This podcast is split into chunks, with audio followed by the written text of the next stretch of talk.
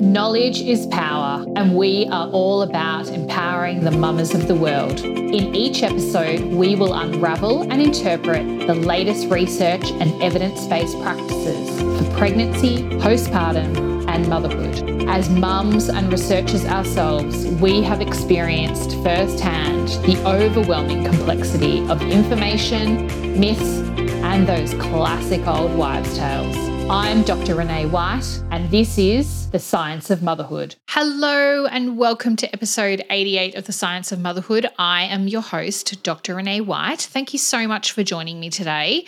I'm so excited about this guest on the pod today. It's a it's something that I have been wanting to have an expert come on and talk about for quite some time. It is a very tricky and quite important topic to kind of navigate for a lot of mums and you know parents in general after the birth of their babies. And it does cause quite a lot of anxiety. I definitely um, had quite a lot of anxiety around this particular topic.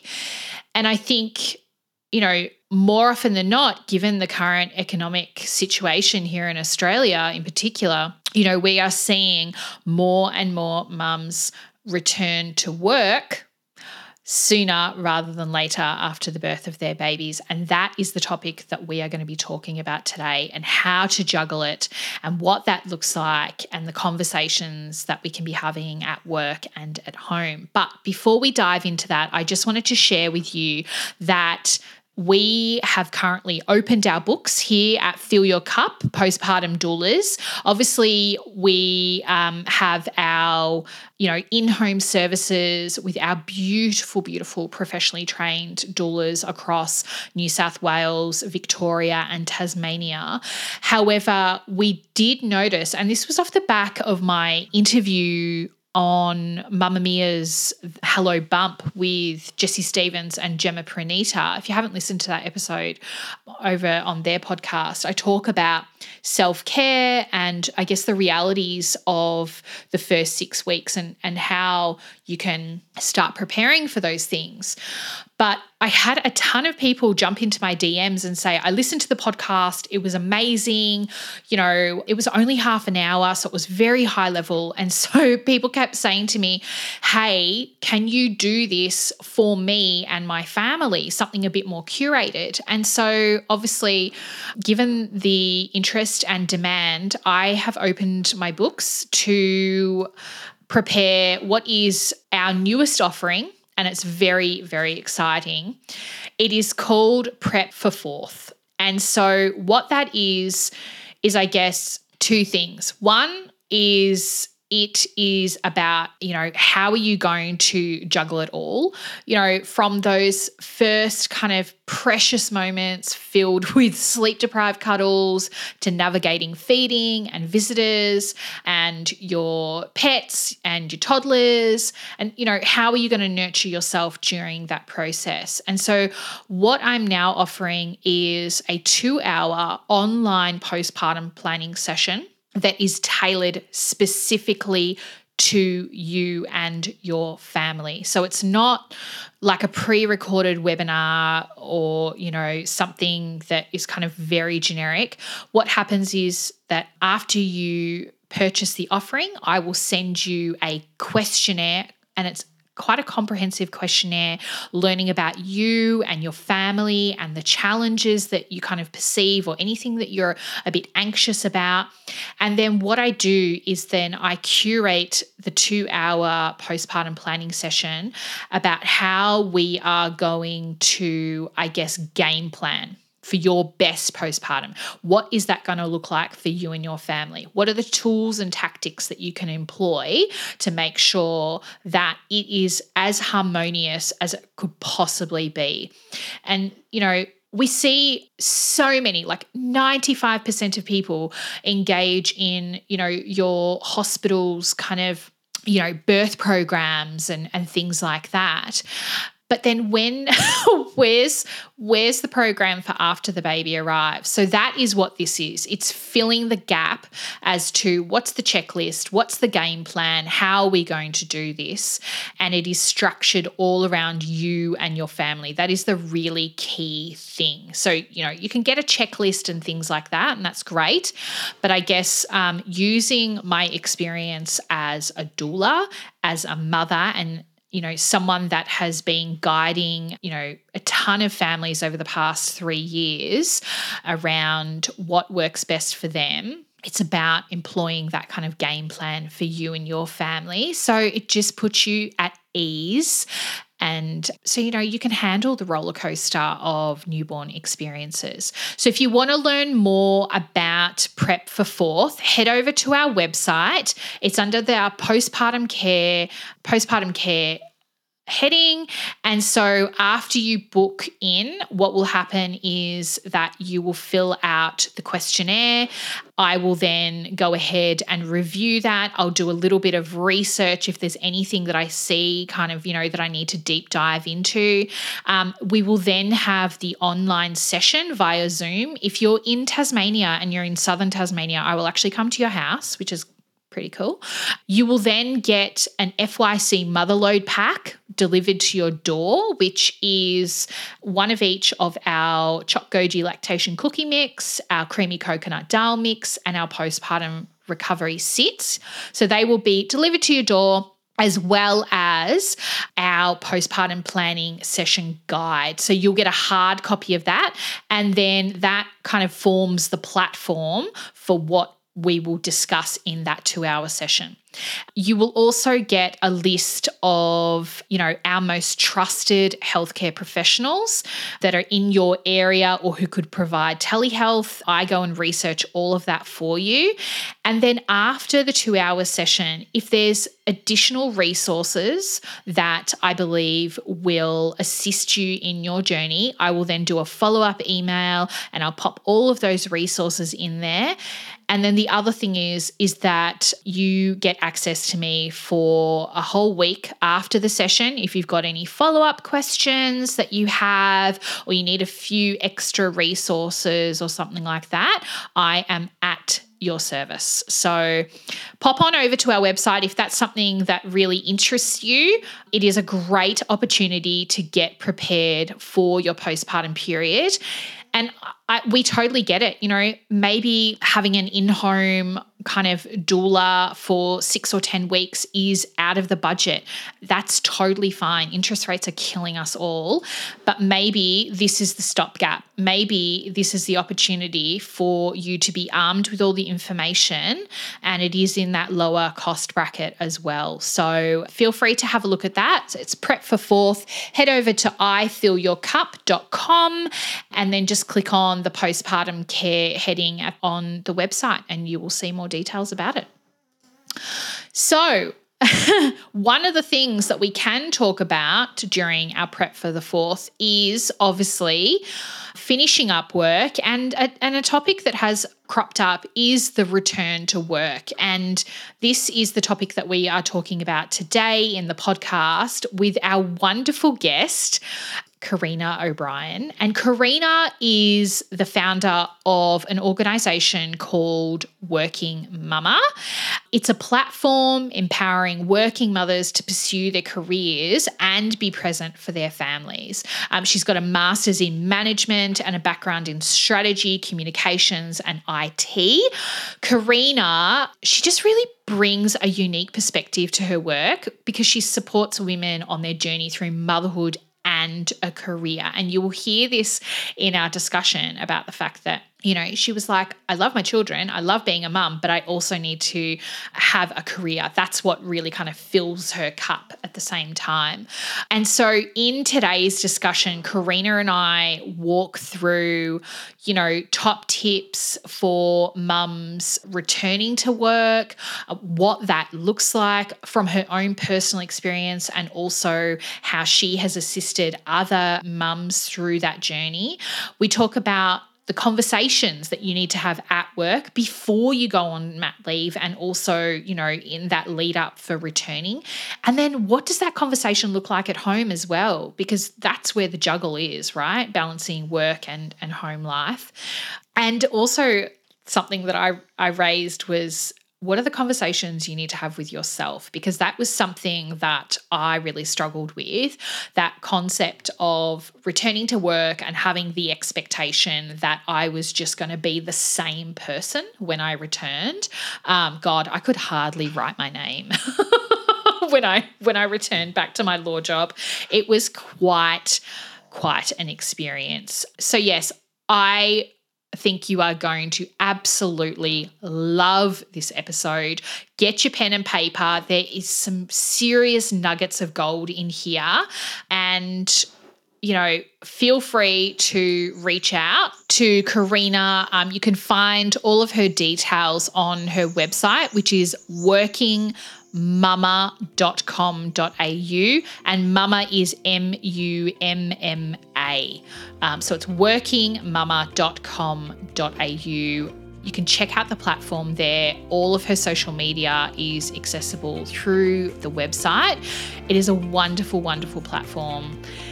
And I know you're going to love this episode.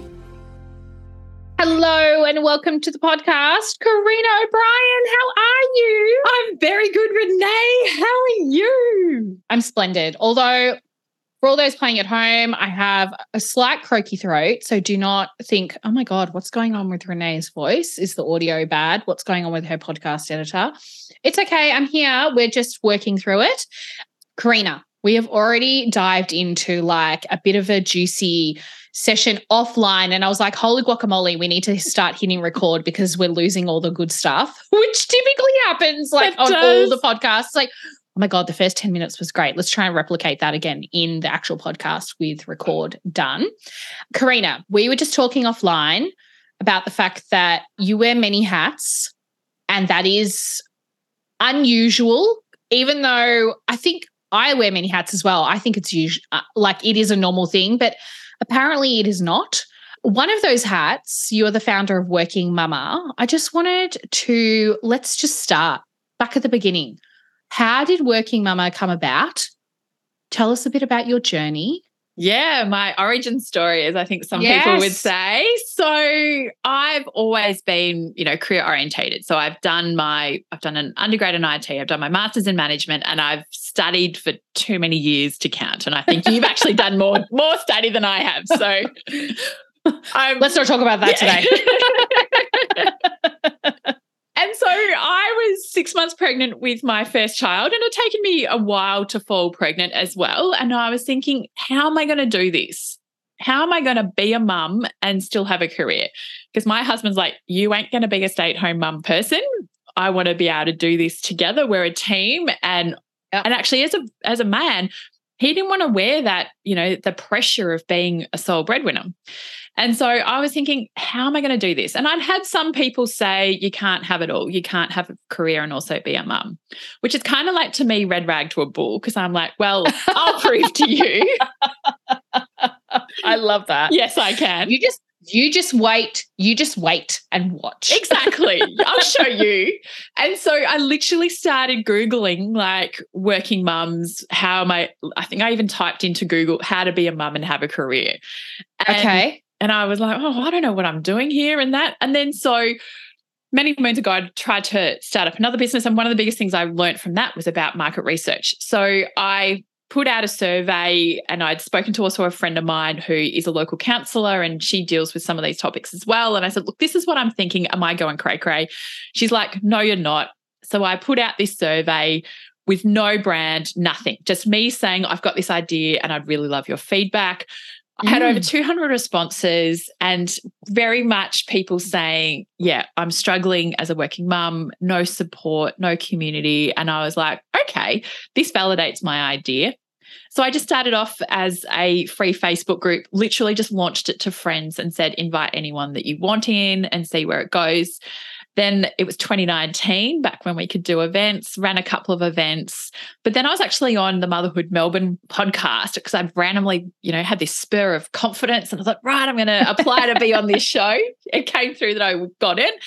And I then discovered the medium of podcasting and I thought, this is amazing mm. because I can engage with people for any topic at any day and, you know, in their earbuds. They don't have to be available for an event. So then 2020 I, uh, in January 2020, launched a podcast. Oh God, the timing, Carina. The timing. The timing. The planets, I can see the planets just align. Oh, but really interestingly, then of course you launch a podcast, COVID happens, plummet because you're like, well, who's still going to be listening? And you know, oh, really? Yeah. And I even spoke to a few people like, do we keep going? Should I keep going? Should I not? Because you can actually see the impacts because people just everything balls up in the air often oh, you commute wow. like I know personally. Oh yes, you commute okay, and you I listen to you know podcasts and stuff. Uh, you know where people aren't commuting and that. So, but I decided, look, I'm just going to keep going and, and yep. just see what happens. And look, the podcast is a little bit of also my own personal development, I think, at times. Mm-hmm. And I've mm-hmm. engaged with so many people that I've been so lucky to.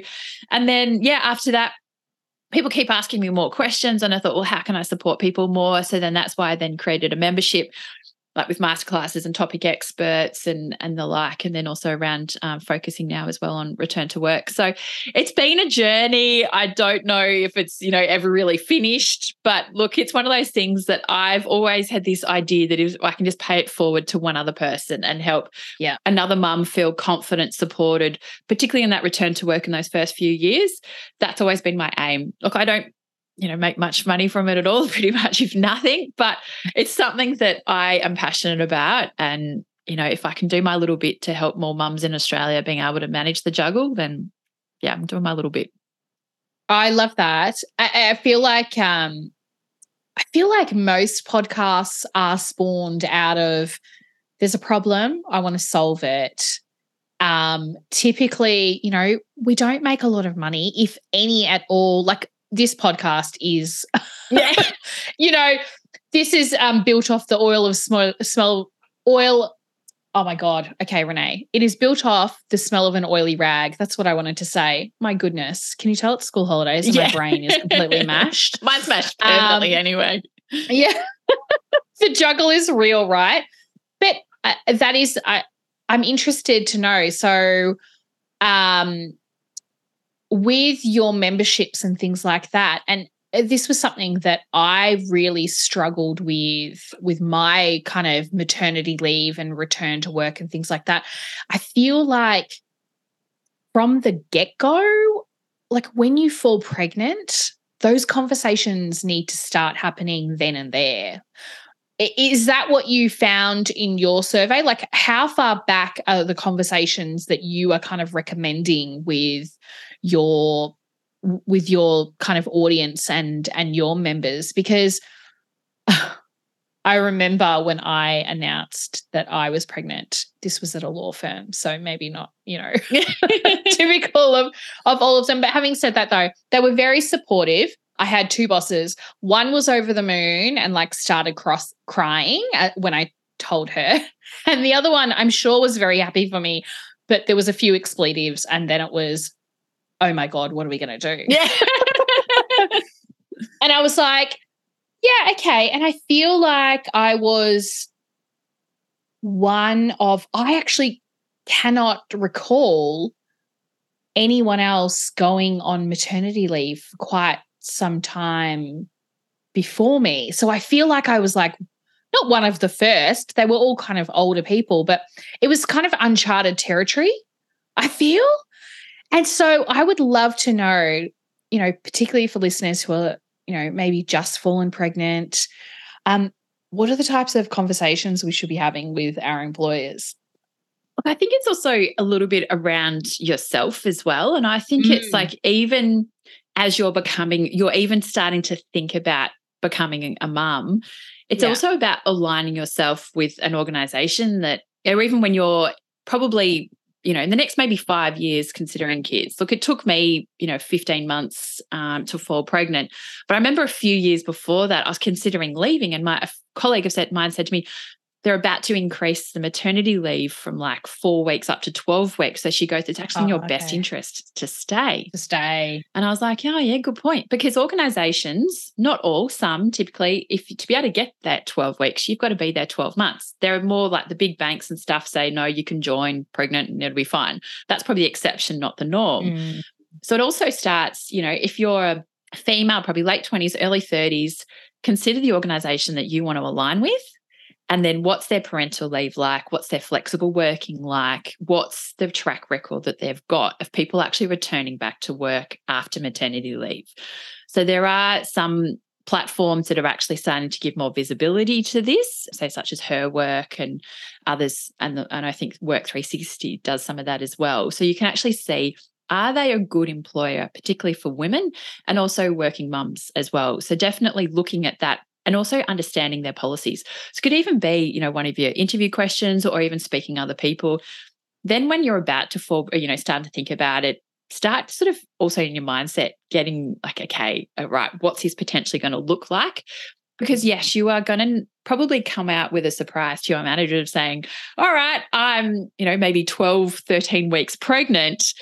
And because you don't always tell everyone even if you're considering having a kid and and I've certainly yeah. experienced like from child 1 to child 2 so different because like you've had one child they kind of assume you're going to have another um, yeah. I had the unfortunate experience where I fell pregnant again. We had to terminate based on medical reasons, and then I fell pregnant again. So I had this like six month period of a flux, um, but they kind of would ah. probably would have predicted that um, I was going to have another child. But I think it's also some of those early conversations, but also thinking about how do you want it to work? Because often you announce that, right, I'm pregnant, and then you expect, and look, this happened to me. I'd expect, like, oh, yeah, my manager's got this in hand. He's going to support me through it. They're going to know what to do. And I put a lot of trust probably on the organization because, you know, it's a big organization. They have people go on mat leave, you know, semi regularly opposite happened. I should have been a lot more armed and a lot more prepared. And one of the biggest things I say for women going on maternity leave is plan your return before you go on leave. Mm, and have yes. those conversations before you go on leave. So if you want to come back um, and even start preparing that during that, so during those catch ups, hopefully that you're having with your manager before you're going on leave, saying, "Look, I want to hand this over." Is you know, and also think about how many days a week do you want to come back? You know, some people say, I want to work full time. Not everyone may want to.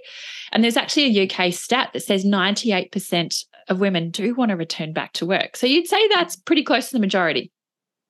So as you're about to go on mat leave, say, look, you know, have a conversation with your manager and say, look, these are my things that I'd like to do. This is the expectation. This is the communication. This is the catch ups, how much I want to keep engaged.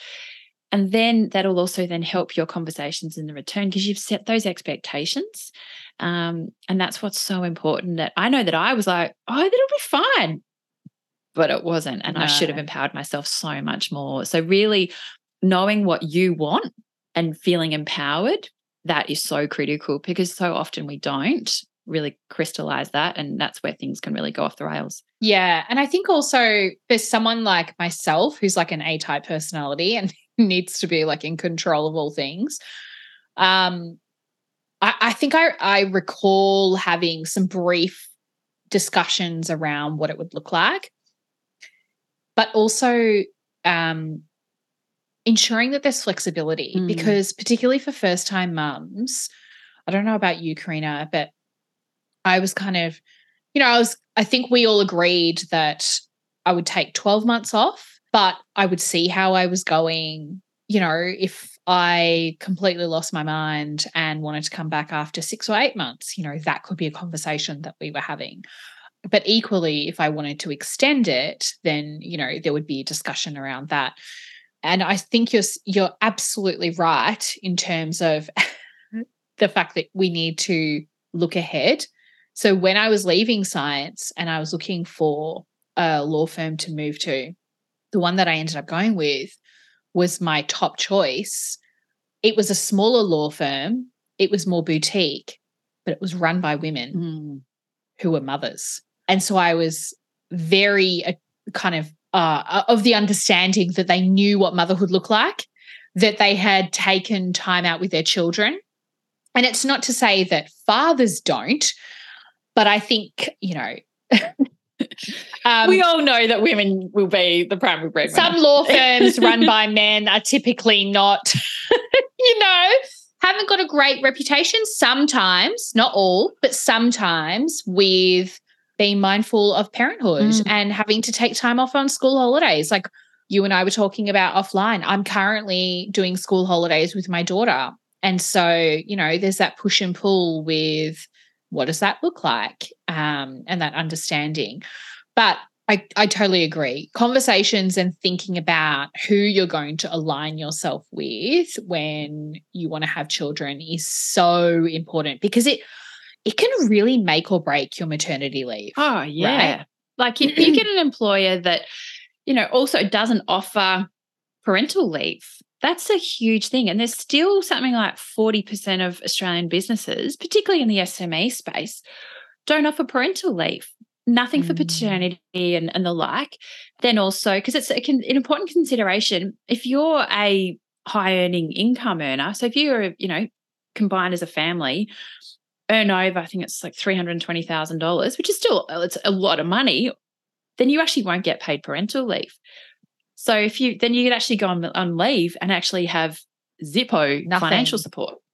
Wow. So for some women, that's that's a reality and used to be only the mother. If you went over $150,000, you got Zilcho um, parental leave. So it's really important as well about, you know, weighing all this up and, and actually considering where it is and which organization do you want to work for you know as you said female orientated you know female founders really big thing do you want to go for an organization that's classic you know male stereotype that isn't supportive yeah. and you're like that's going to be a real hassle returning back into work yeah absolutely and it was interesting even though it was female dominated kind of team the the only time i think i walked back in with my daughter in a pram. She was 10 weeks old. and one of the older gentlemen said to me, So when are you coming back? And I was like, um, well, I I do have 12 months off. So I'll see you next June. Yeah.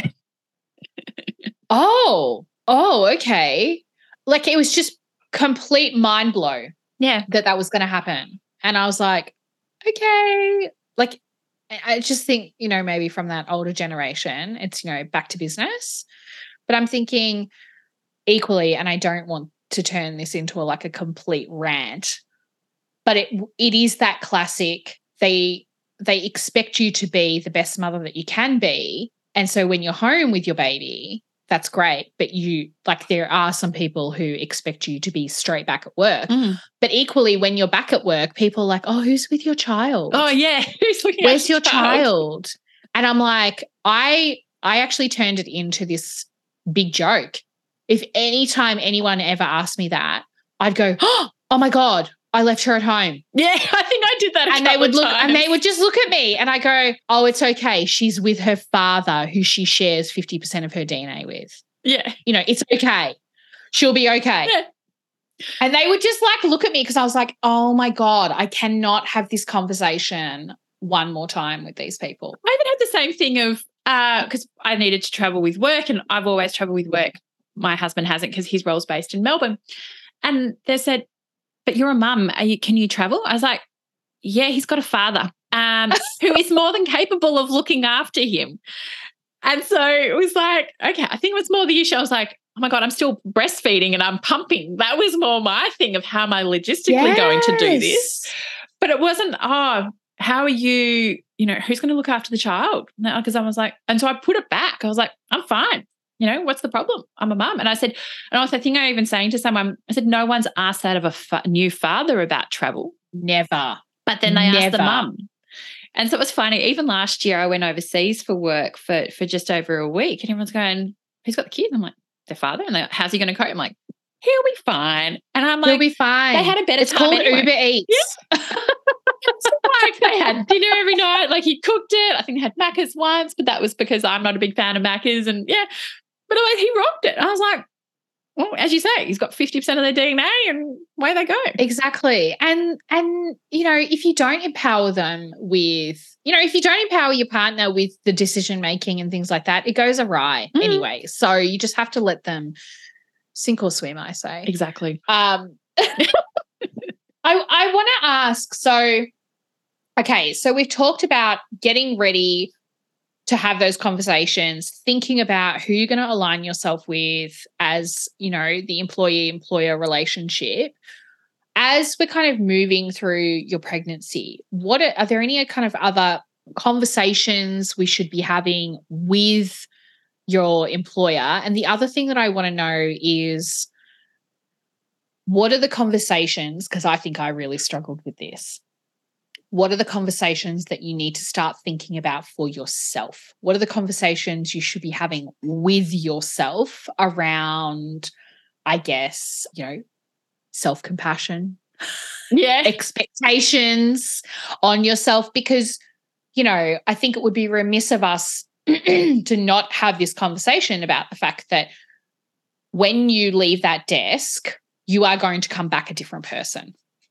Oh. You're now a mother so, what are the conversations that we should be having externally with our employers and then internally with ourselves? As I said, I think it's about, yeah. I think I'd love to know what you said to yourself as well oh. about it and how it was different from one to two kids. So, first of all, employer, I think it's about setting, as I said, those expectations, but also how much communication do you want? Like I yeah. said to my employer, I actually didn't want to be communicated with much because yeah. which i know is probably the exception not a norm but i was a i was like a week shy of 35 when i had my first child. So i was on the slightly older side of, of having a child but i'd said i've worked since i full-time work since i was 19 and i was like yeah. i honestly i was also burnt out. So i was working stupid hours you know all hours of the night you know, before I um, finished, um, I had my first son and I was exhausted. And I said, I actually don't want to be communicated with that much. I'll, you know, because I just wanted a break. And I also saw mat leave as not only a obviously raising a child, but also for me, a mental break from work. And there's not many yeah. times in our career do we actually flick that switch and go, I'm not thinking about what I need to get done that next day and and the like. And then also just as I said, what do you want to do? What are some of your goals? But also leaving the door ajar of, okay, look, can we keep the conversation line open and things like that?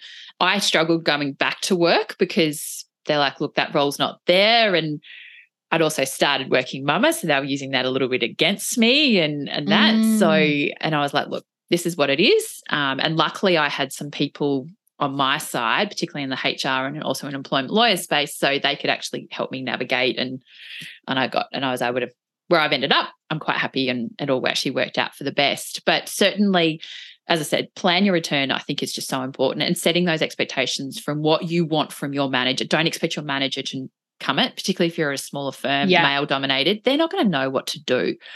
So that's where if you can set those expectations, say, look, and pretty much name what you want. And that's where it comes back to internalizing it. As a new mum, you're going to have no idea essentially all your expectations will get thrown out the window. Yes, it all sounds good about coffees and catch ups and stuff like that.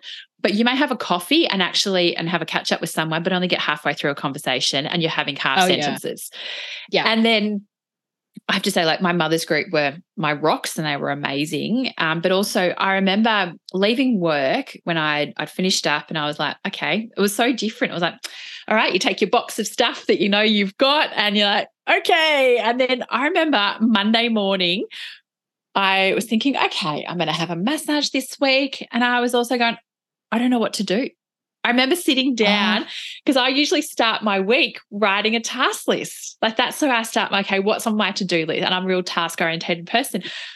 And I literally sat down at the kitchen bench with a coffee, my one coffee that I was allowed during the day, going, what am I going to do?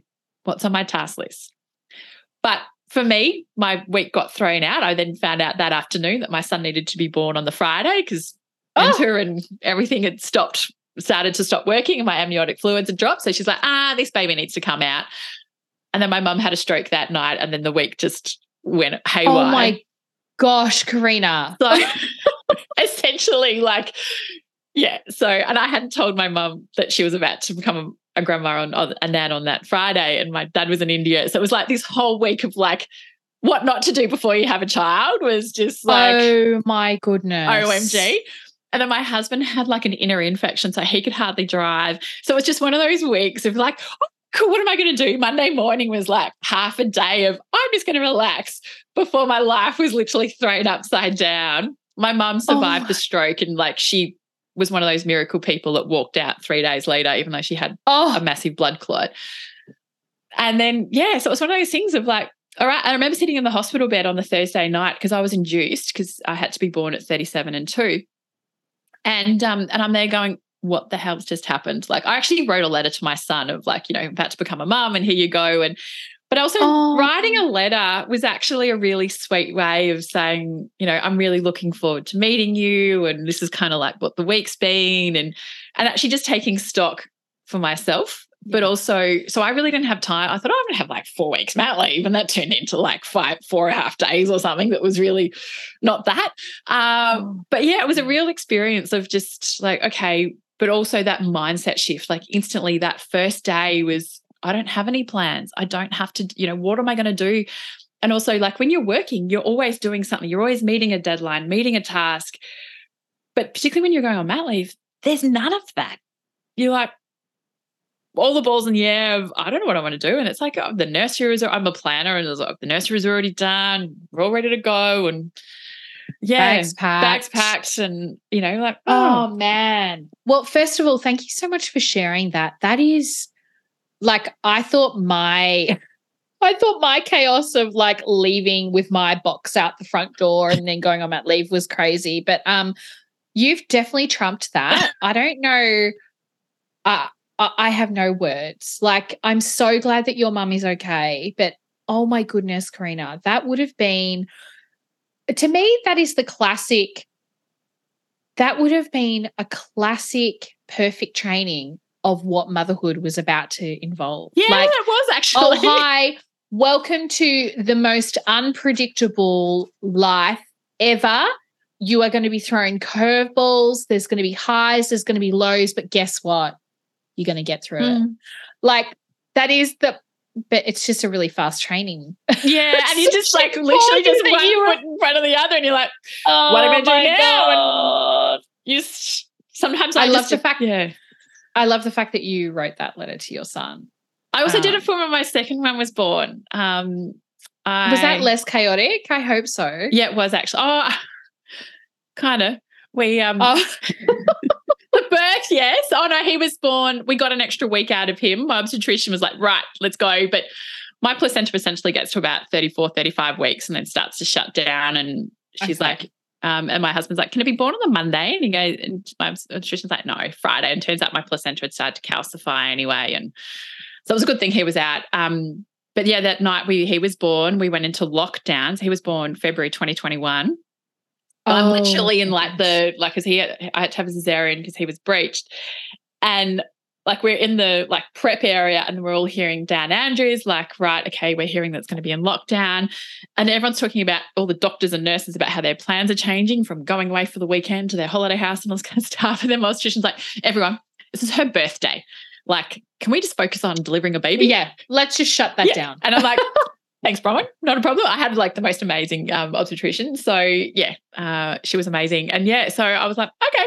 But yeah then we moved house 10 days later so, oh, cesarean, move house. So, yeah, I don't do things with birth. There seems to be these big events that happen. So, yeah. You're an amazing woman. Oh my goodness. Again, I thought I was mad. We moved when I was 34 weeks pregnant. Yeah, I don't recommend that. No, um, and I don't um, recommend but 10 days 10 days postpartum. Oh my god, that's um real deal, girlfriend. Yeah, it was yeah. oh my goodness. Okay, so all right. So we've spoken to the boss. We're pregnant. We are continuing to have those conversations around communication. I was very similar to you. I was like, I don't want to check emails. I'm not interested. All like all client and project stuff had been handed over. Um, I do want to, and I don't know whether. Oh, I, I I, feel like that this would be a conversation or a thought process in people's head, and I would love to know your thoughts on it.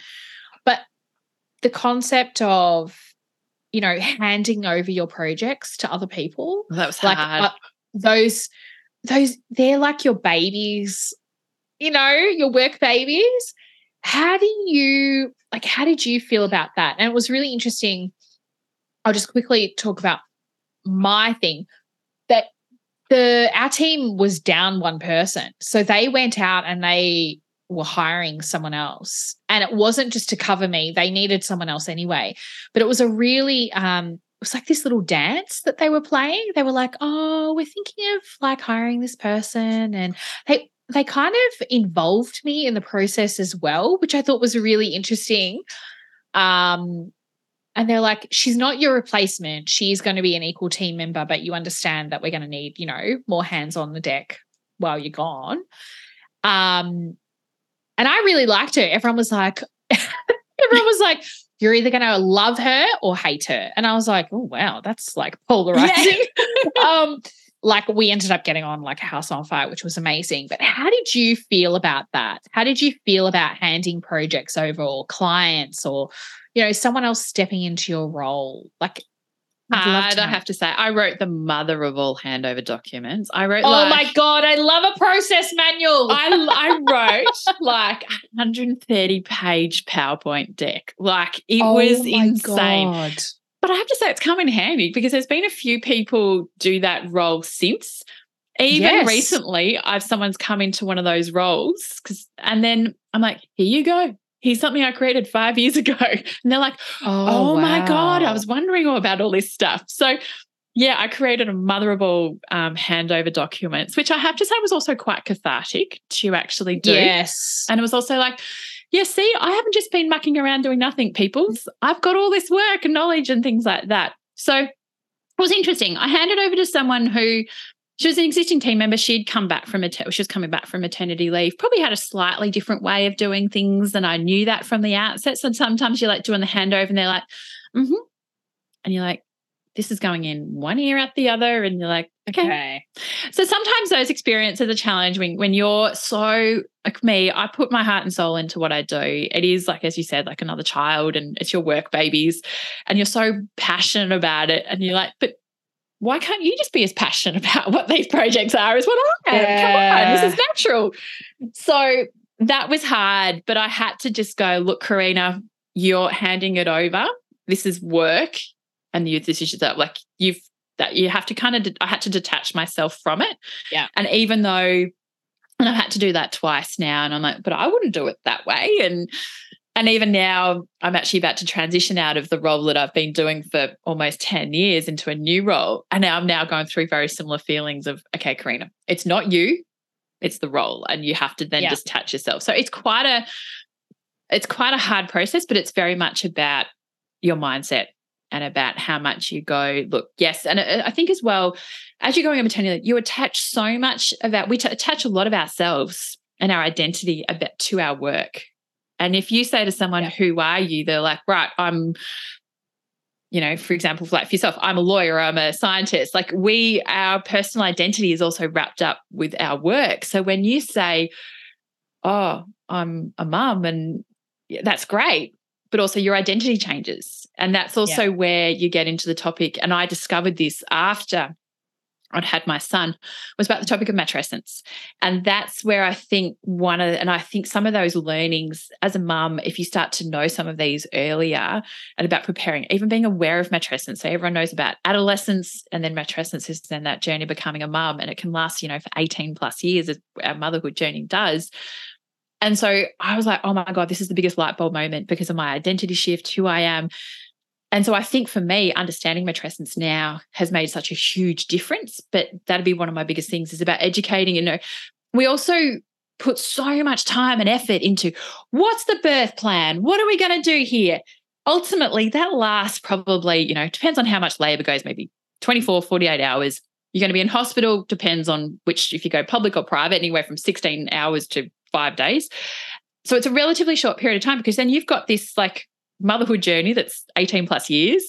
And also managing the juggle of a career and that, which lasts a very long time, but we actually don't put yes. a lot of thought into it. We're so focused on, and society, I think, as well puts on, what's your birth plan? What are you doing? What's hospital? But not, that's just one part of the very big picture about becoming a mum. And I think that's also where I also like to focus on is I don't, all the baby stuff, it's all there. But also, what are you doing as a mum? What, how are you preparing? What are you thinking about?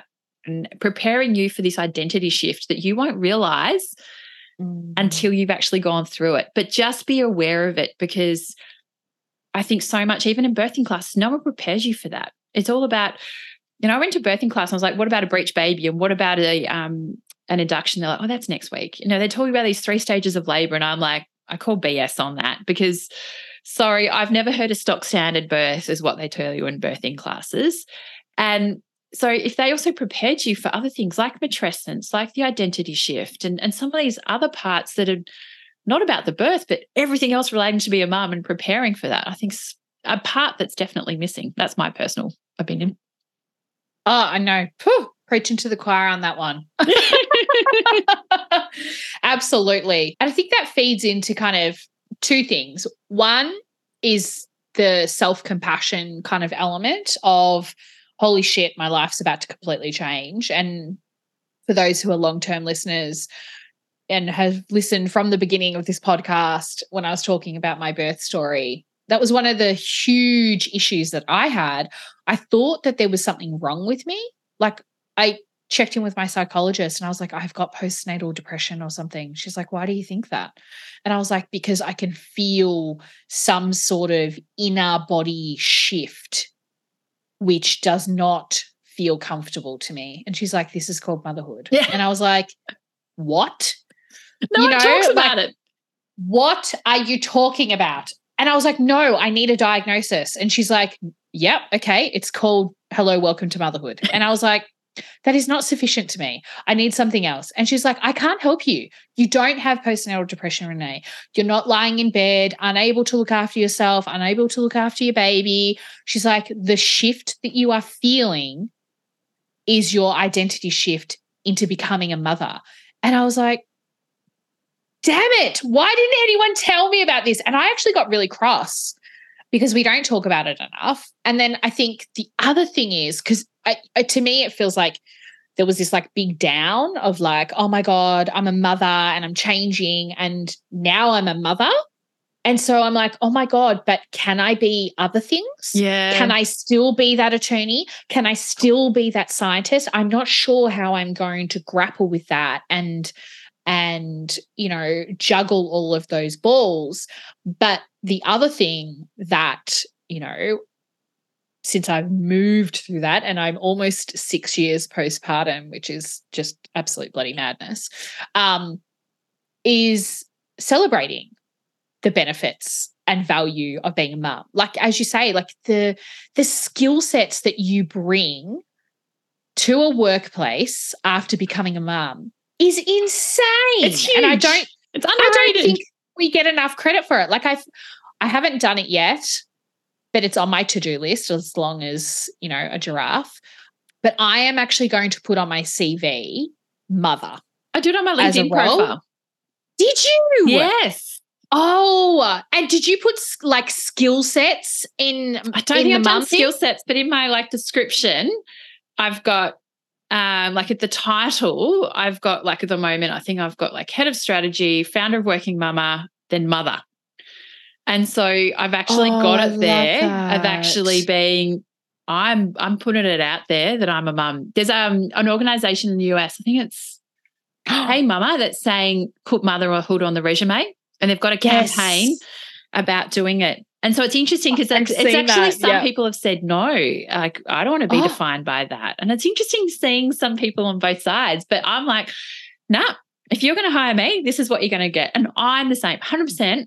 I'd, I'd hire a mum, hands down, any day. For all those playing at home, and these are only the few of the skill sets that I know of, but it's like, I mean, if we think about it, we become amazing problem solvers. We level up on empathy, mm-hmm. on um, kind of reading body language, facial kind of recognition, emotional intelligence. Like yeah, change, we just change management, agility. Yes. Just all of those things. Negotiation. I find negotiating with a two and a five year old so much harder than at work. 100% because you are actually trying to rationalize with crazy because their brains have not developed yet. So it is just, yeah, if you can negotiate and come out with a positive outcome for all parties when you've got a two year old in front of you, I say get you in a boardroom, oh. get a oh. seat at the table and lean in, lean in because that, oh man, I think it is so underrated. And also, I feel like my my patience tolerance has kind of really leveled up as well. Like before, I would just be like, nope, nope, not doing that. No, no, no, but, but, but, but. And now I'm just like, okay, let's just simmer on this and let's just, you know, have a think about it and be more patient with things. Oh, that is definitely like, I think my number one thing that I've learned as a mum. I think also for me, it's around my work focus. So I'm like, I used to get so worked up about maybe a decision or that's not right. And, yes! that, and now I'm like, okay. Like, I think I'm a bit more not Teflon, but I'm bit like, okay, like I don't get so caught up emotionally with work because I know that, you know, I'm like, okay, that's fine. That's their decision. But now I've got to focus on my family. And so I find that I'm a like, but I'm also hyper focused. Like when I'm in mum mode, like that's my focus. And then when yeah. I'm in work mode, that's what that switch is. And I have to say, I yeah. like I really enjoyed both. I couldn't be just career and I couldn't just be mum. So I find oh, I find doing that 100%. really helps. But for me, I think also being hyper focused. And now I'm like, I know why I'm working. Where sometimes, you know, before you're only like, I'm just going through the motions. I don't know what I want to do for my career and that. And now I've had two maternity leaves. I've come back. I know that I'm only having two kids. So then I've come back and gone, okay, so what's next? And so yeah. I'm now more focused and I'm like, right, that part of me becoming a mum and going through the whole birth and pregnancy and that kind of stuff that chapter's over. It's sad, you know, like, right, okay, cool. I've had my two kids, but that's that was what we wanted. Um, trust me, I don't want to be pregnant again. Um emotionally, I, I realized I couldn't do it. And then, yeah, and I'm like, right, okay, that I'm slowly coming out of the trenches. And I'm like, no, I can now part of my identity and my career and my focus there is help. But I think it's also being a mum has helped me realize and realign that focus. I think so. Yeah. Uh, do you find it's because children realign your priorities? 100%. And like I always say that, to people, that perspective, yeah, right? I always say to people, the number one thing you need to work out, like your foundation layer, is about knowing your values and about knowing your why. And I yes. think that is just fundamental, regardless if you're a mum or not. But it, but even like as you're saying earlier about going into maternity leave, when you're thinking about if you're on your if you're on that mat leave, you're wondering, you know, what am I going to do? Take some time out to realign what are your values and what's most important to you. Also to your husband, because or your partner, because I think being on the same page makes it really important. Also, then helps going into sharing the mental load, and you oh need you need to have those conversations. And I'm not saying you should like is a thing; it's a must have those conversations yes. about how you're going to do this. Mm-hmm. Um, and so I think realigning those values, and then not only when you just you know on mat leave, but also another point probably just is your postpartum around your why but even going back into work like why are you working and there's so many people that i come across and they say yeah, I'm working for financial, but I'm also working for my own identity. I'm working to be a role model to my kids.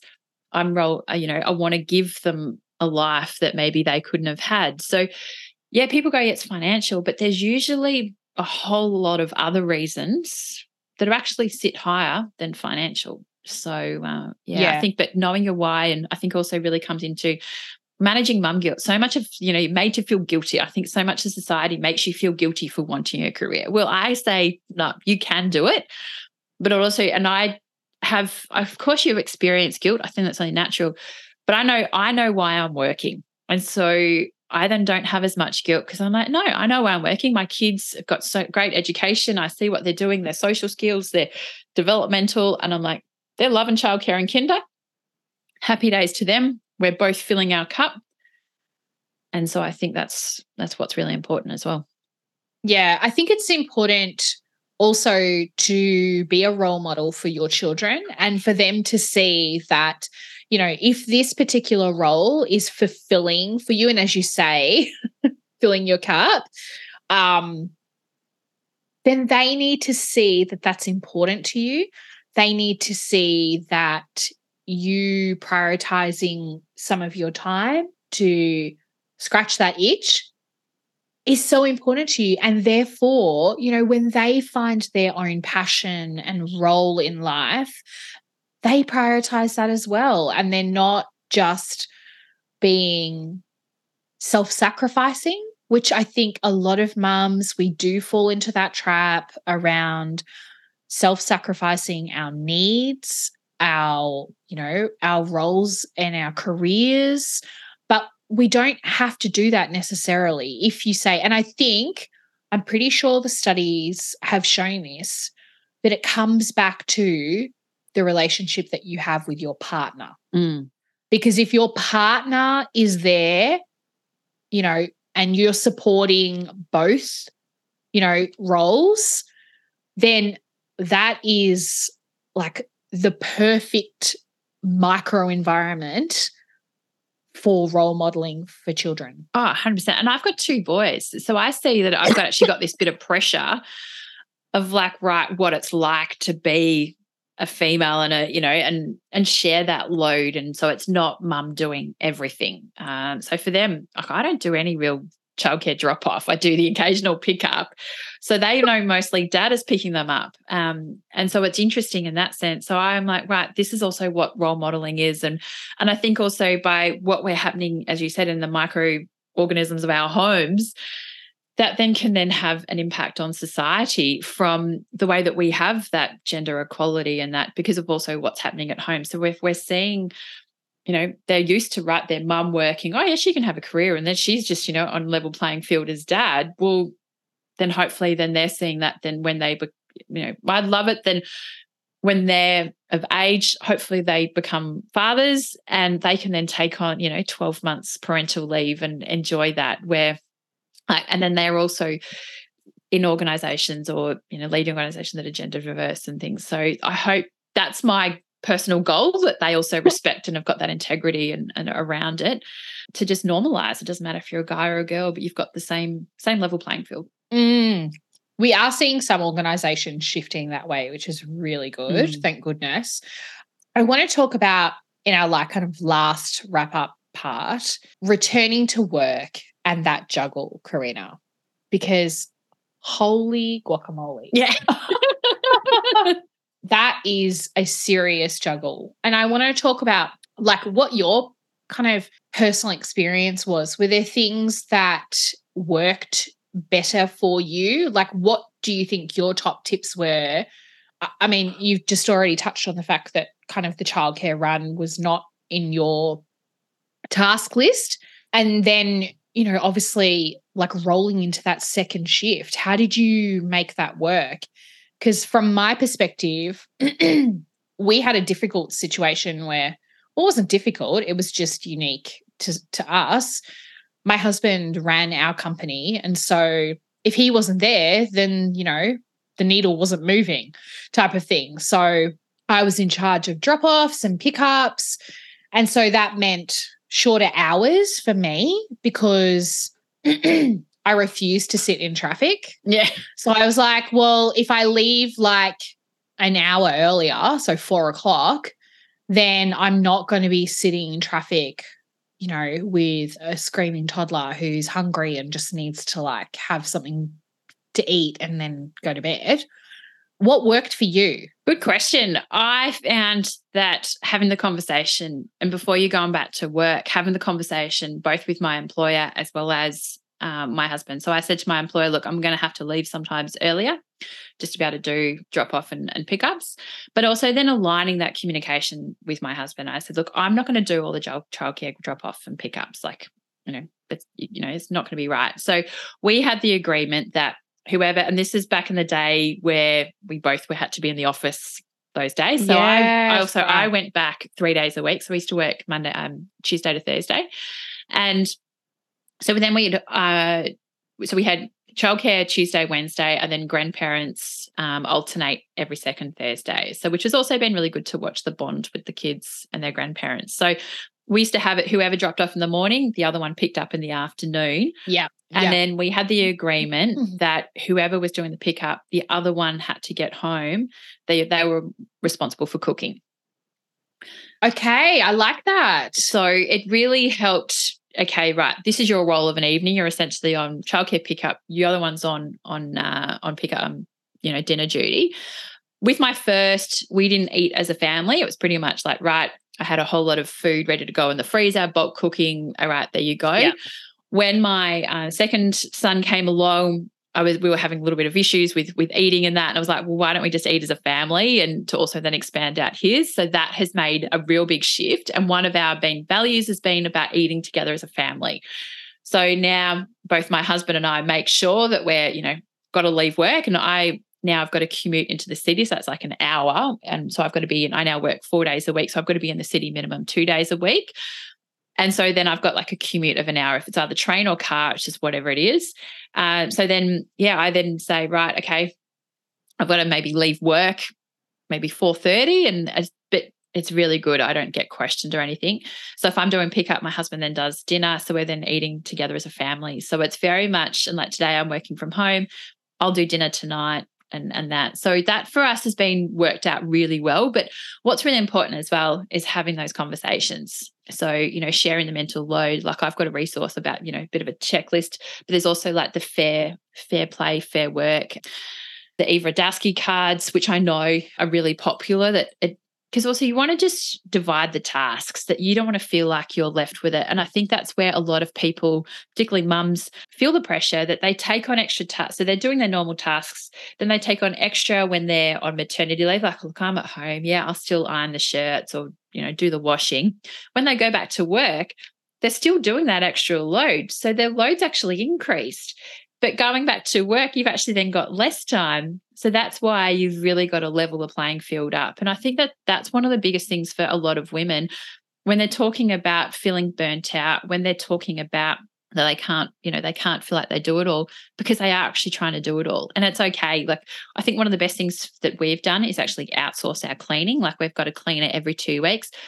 She's not amazing, but at least the bathroom's clean and we don't have to worry about it and, and that. So, that's that for us is about what can you outsource? What do you need to do? Even just like time saving tips. I know some people prefer to do like online grocery shopping because then it saves them having to go to the shops with the kids. And so it really then looks at at what you're doing but it also comes back to what are your priorities as a family. Um, and i think one of the biggest things that i wasn't told but i wish i'd told myself was don't put too much pressure on yourself. Uh, you know don't don't make it look like you're you know you got it all together because you probably don't uh, and also take time for yourself because there's so much that you just like right you you always constantly giving to other people but I even now, like I realized at the um, September last year, I was trying to do too much. I was taking on extra responsibilities, had a really big project, and I was, I got to the moment I was like, this is not great. And then I've also then gone, I for me, like one of my big things for self-care is about going for a run. Like if I go for a run and just let off all that excess energy,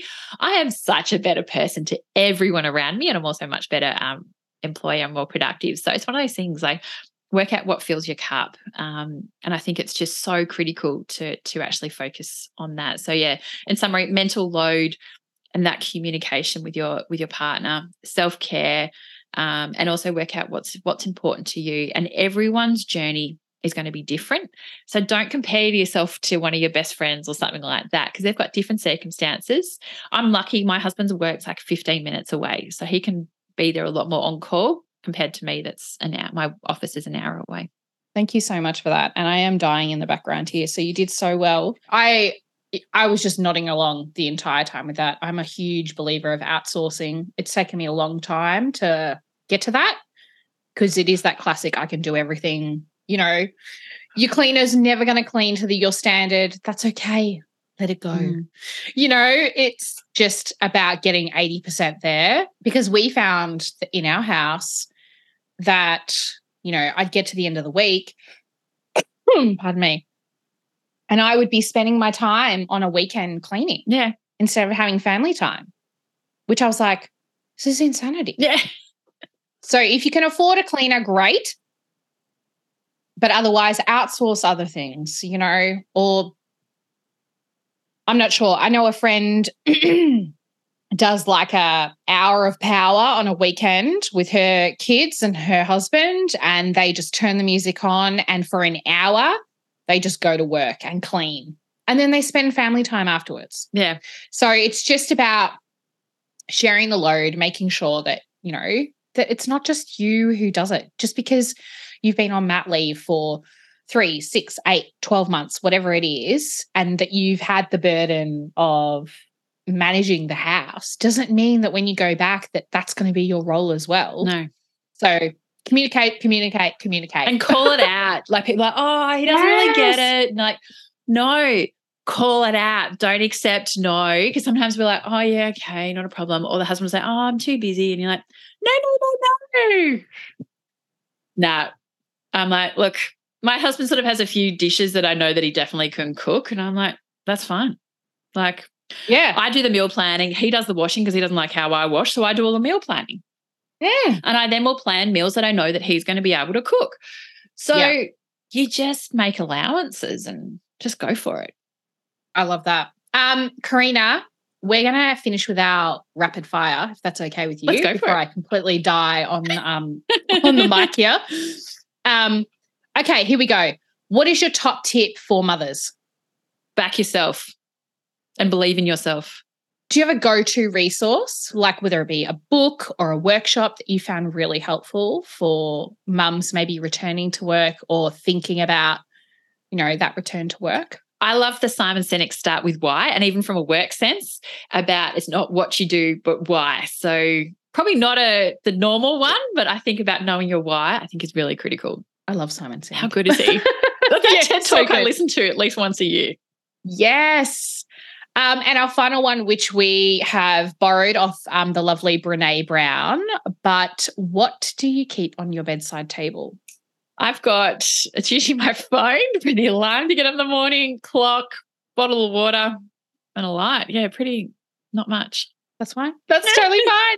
If the listeners want to get in contact with you and have a look at more of the Working Mumma, where can we find you? I'm on the gram at Working Mumma Community. So Mumma is M U M M A. I've got the podcast Working Mumma, and I've also got the website uh, workingmumma.com.au. And pretty much if you type into Google Working Mumma, um, yeah, most of hopefully most of the things come up. So yeah, come and say hi, and uh, love to hear from you. Amazing. Thank you so much again for your time today. I think it's been really valuable just learning about how to tackle those conversations and what's worked best for you. You've done it twice. So thank you again for your time. My pleasure. Have a good day, everyone. If you loved this episode, please hit the subscribe button and leave a review. If you know someone out there who would also love to listen to this episode, please hit the share button so they can benefit from it as well.